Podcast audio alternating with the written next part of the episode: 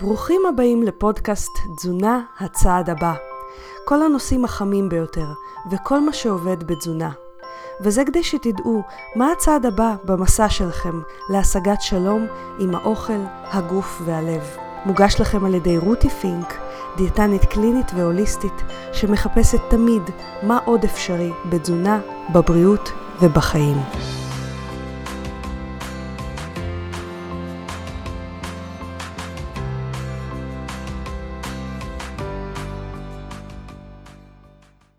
היי חברים, אני מקווה שאתם בטוב.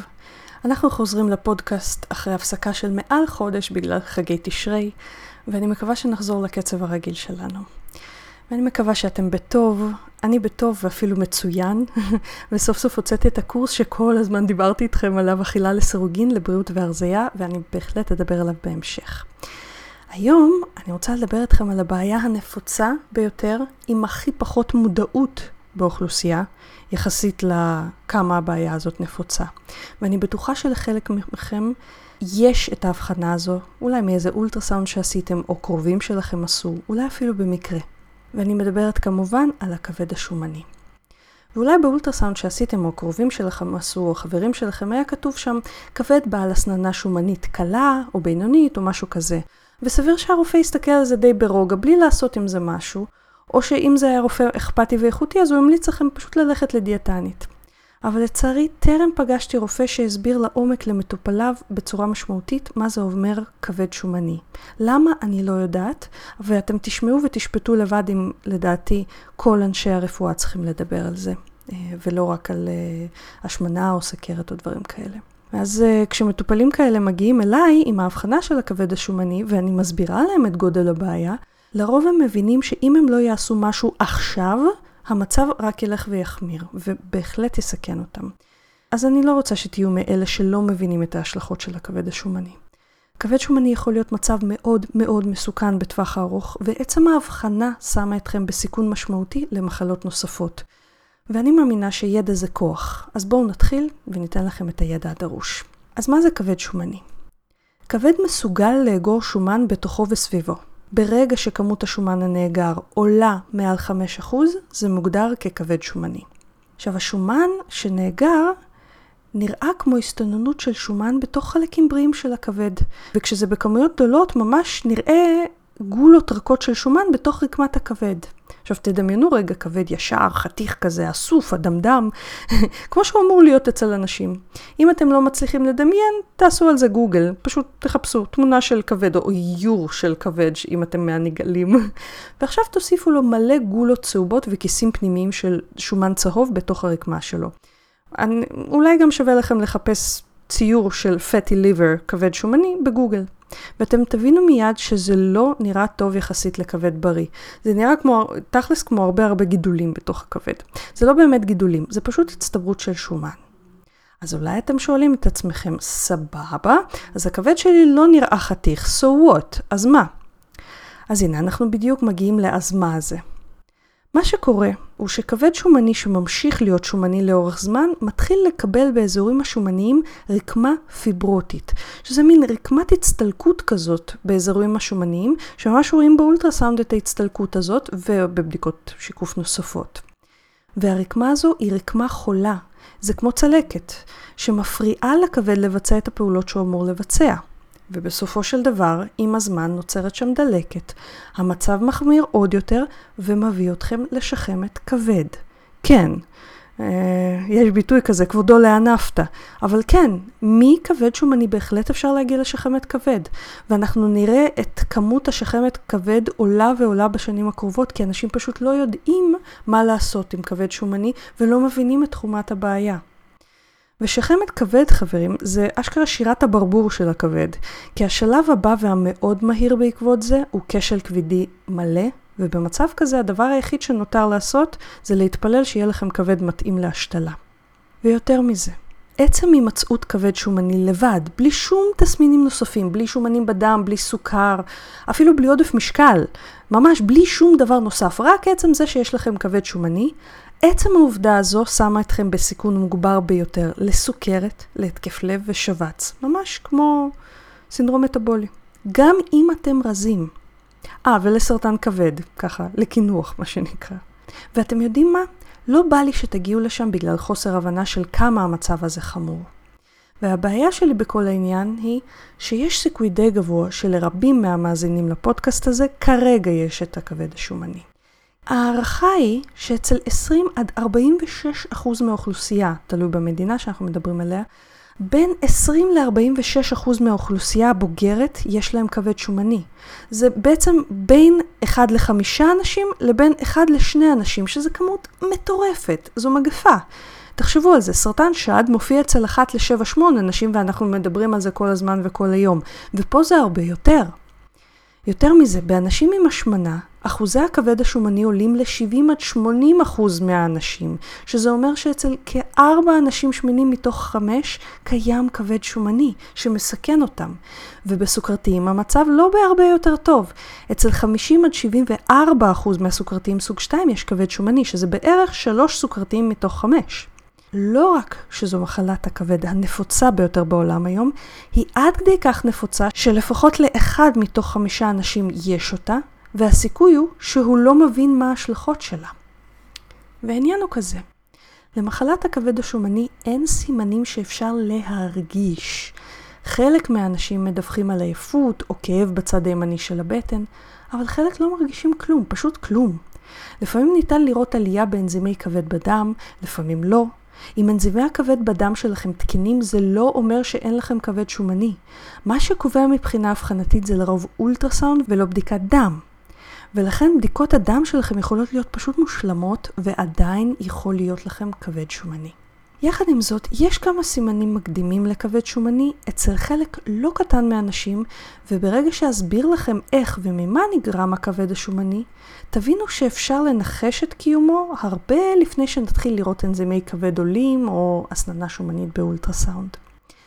ואני מאמינה שבשביל להבין איך לתקן את המצב, והרבה פעמים הוא לחלוטין בר תיקון, במיוחד בשלבים הראשונים שלו, אז כדי להבין איך לתקן את זה, חשוב להבין איך זה נוצר, ולרוב לעשות הפוך.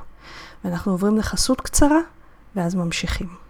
היי חברים, אם אתם עושים הכל ולא מצליחים לרדת במשקל, או שמצליחים לרדת במשקל, אבל זה מלווה בתחושת מלחמה ותסכול, יש סיכוי טוב שאתם מתעלמים מהסימנים שהגוף שלכם שולח.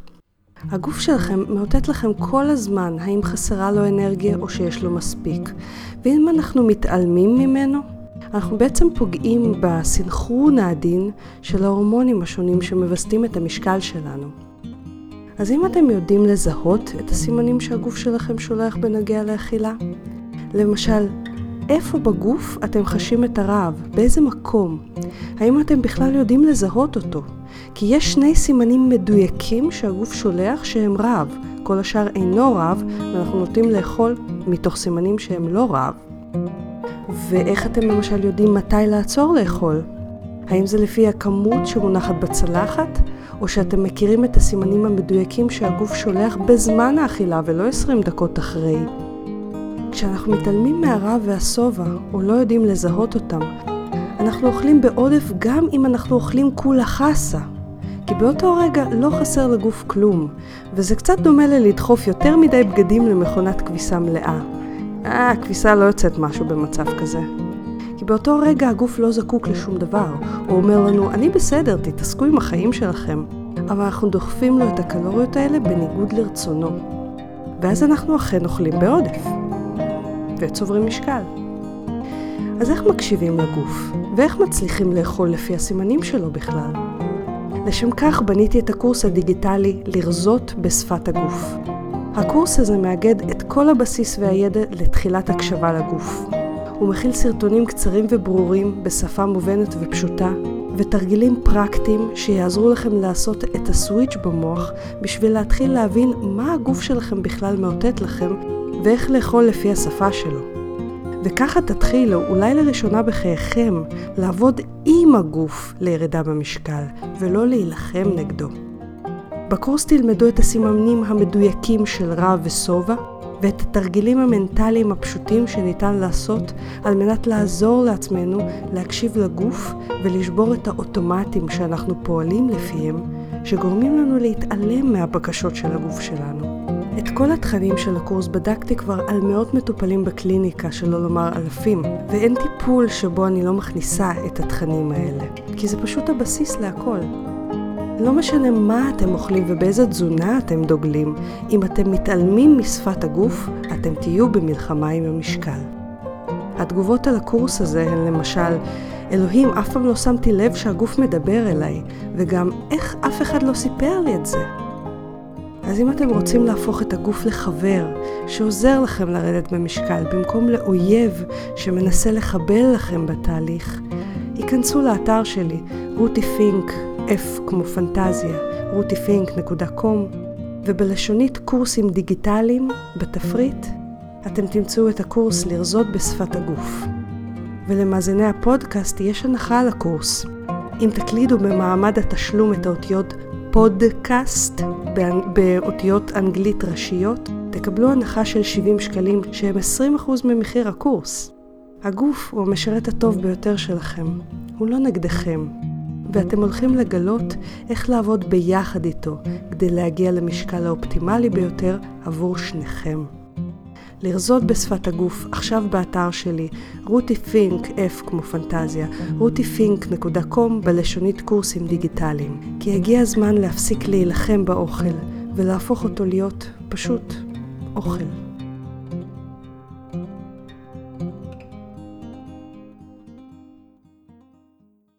אז איך נוצר כבד שומני?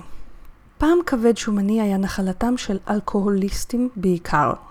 הסיבה לזה היא שאלכוהול היה פעם הגורם הראשי להצטברות שומן בכבד בגלל תהליך הפירוק שלו, שמשותף לפחמימה שאולי שמעתם עליה, פרוקטוז, פרוקטוז סוכר פירות.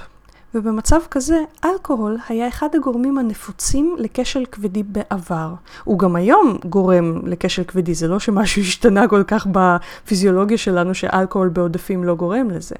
אבל בעבר זה היה הגורם הראשי. אז קודם כל אנחנו לומדים מזה שאלכוהול בעודף יכול לעודד כבד שומני או אפילו לגרום לאחד. ואנחנו לומדים מזה שעודף פרוקטוז גם עלול לעשות את זה. אנחנו נדבר על זה יותר בהמשך. אבל המצב השתנה. כיום יש שלוש סיבות נפוצות אחרות לכבד השומני. האלכוהול די נדחק לפינה, לא כי פחות אנשים שותים אלכוהול, אלא כי שלוש הסיבות האלה עברו את ההשפעה של האלכוהול בהרבה.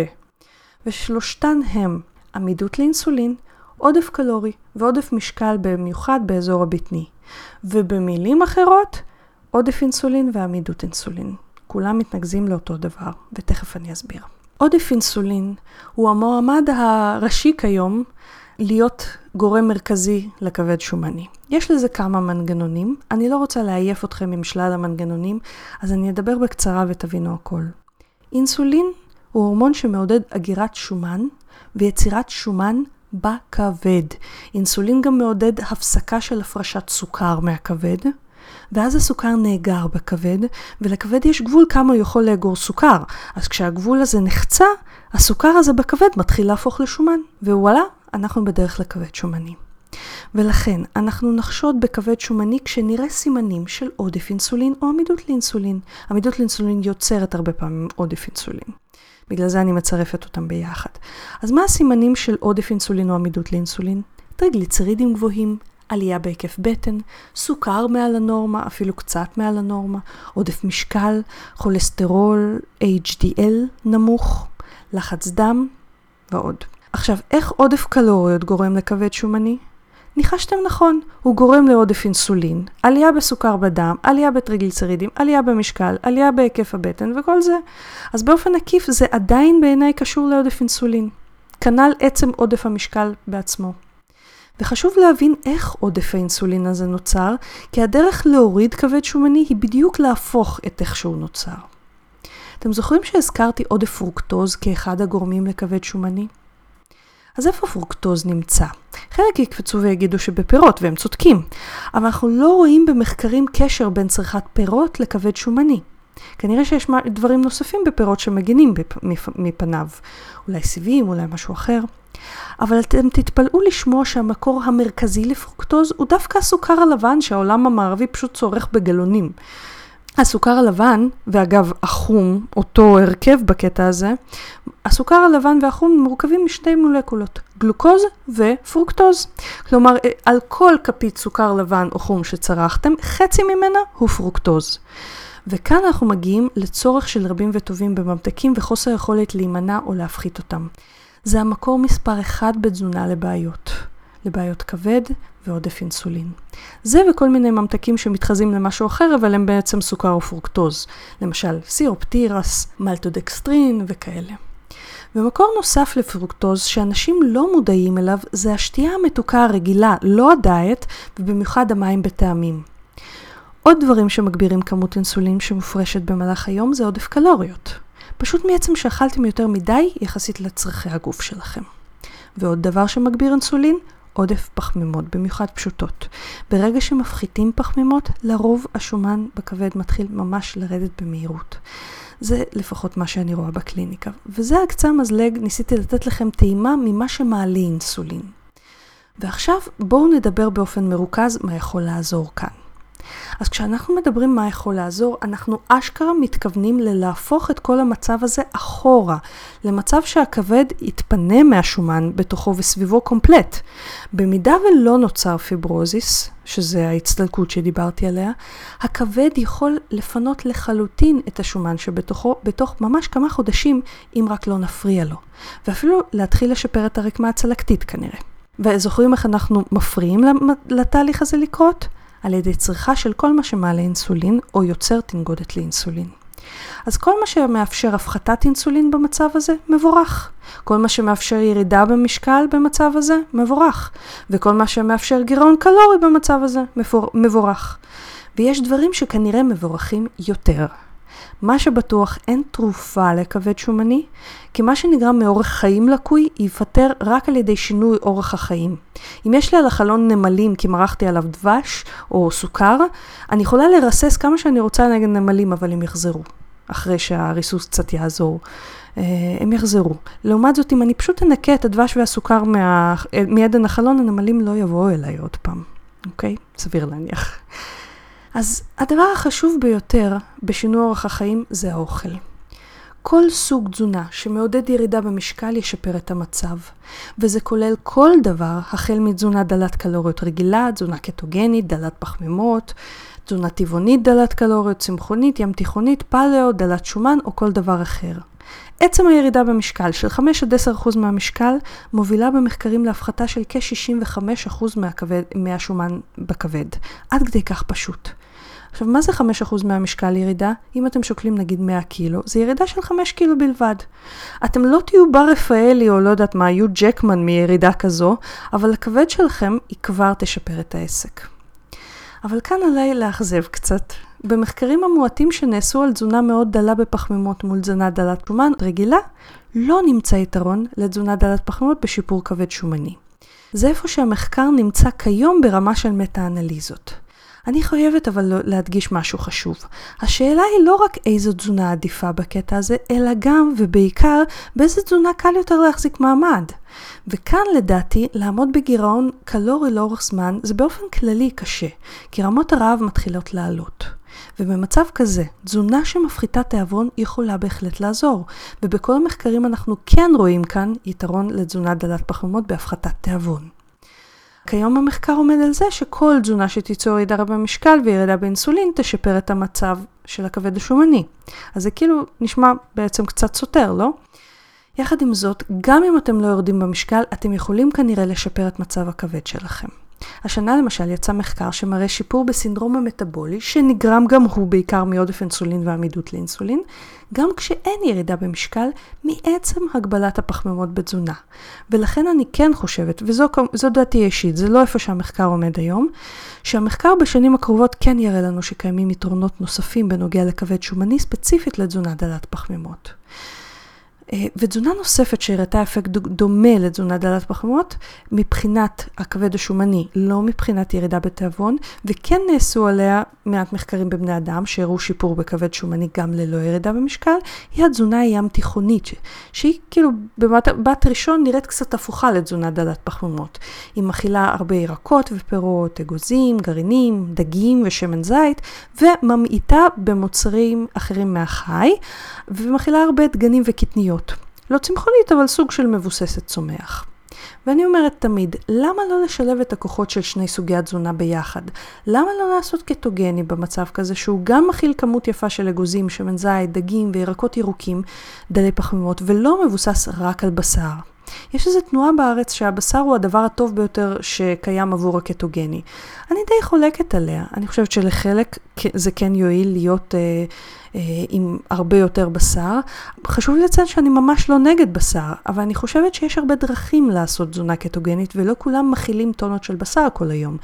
ובנוגע לכבד שומני, אולי זה חכם לשלב את הכוח של שני סוגי התזונה, גם קטוגנית או דלת פחמימות, וגם ים תיכונית, ובעצם לעשות תזונת ים תיכונית דלת פחמימות, שמבוססת על כמות יפה של ירקות ירוקים, דגים, ביצים ממוצרי חלב, כן בשר מדי פעם מעופות, הרבה אגוזים, הרבה שמן זית, אבוקדו.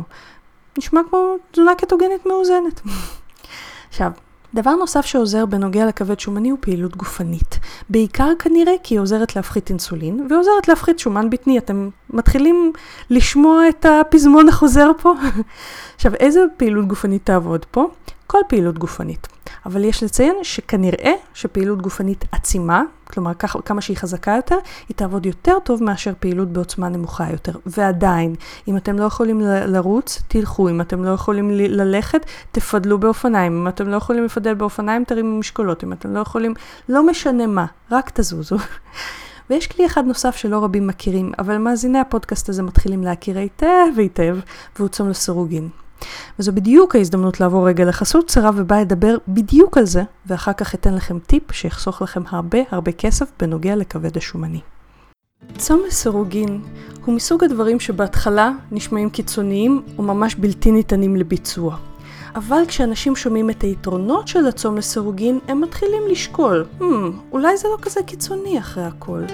אז אני כאן כדי לספר לכם שבמחקרים רבים צום לסירוגין הוכח כעוזר להפחתת אינסולין, הפחתת סוכר, ירידה במשקל, הפחתת מינון תרופות שונות, פחות התעסקות עם האוכל, שיפור קוגניטיבי, הפחתת סיכון לסרטן, שיפור בנפיחות במערכת העיכול, עלייה באנרגיה ועוד ועוד. ואני יודעת שזה נשמע לא יאומן, או כמו הפרסומות הזולות האלה לאיזה גלולת קסם שתפתור לכם כל צרה. אבל האמת היא שכל מה שאמרתי עכשיו מופיע בספרות המדעית. הבעיה היא שרוב האנשים שמתחילים עם צום לסירוגין עושים את זה בצורה שמפריעה להם להצליח, מקשה על הדרך ובלי הידע הדרוש, ואז אומרים שזה קשה מדי וזה לא עובד. למשל, הם מתחילים עם פרוטוקול צום לסירוגין שלא מתאים עבור המטרה שלהם, כי יש פרוטוקולים שונים והם מתאימים למטרות שונות יותר או פחות.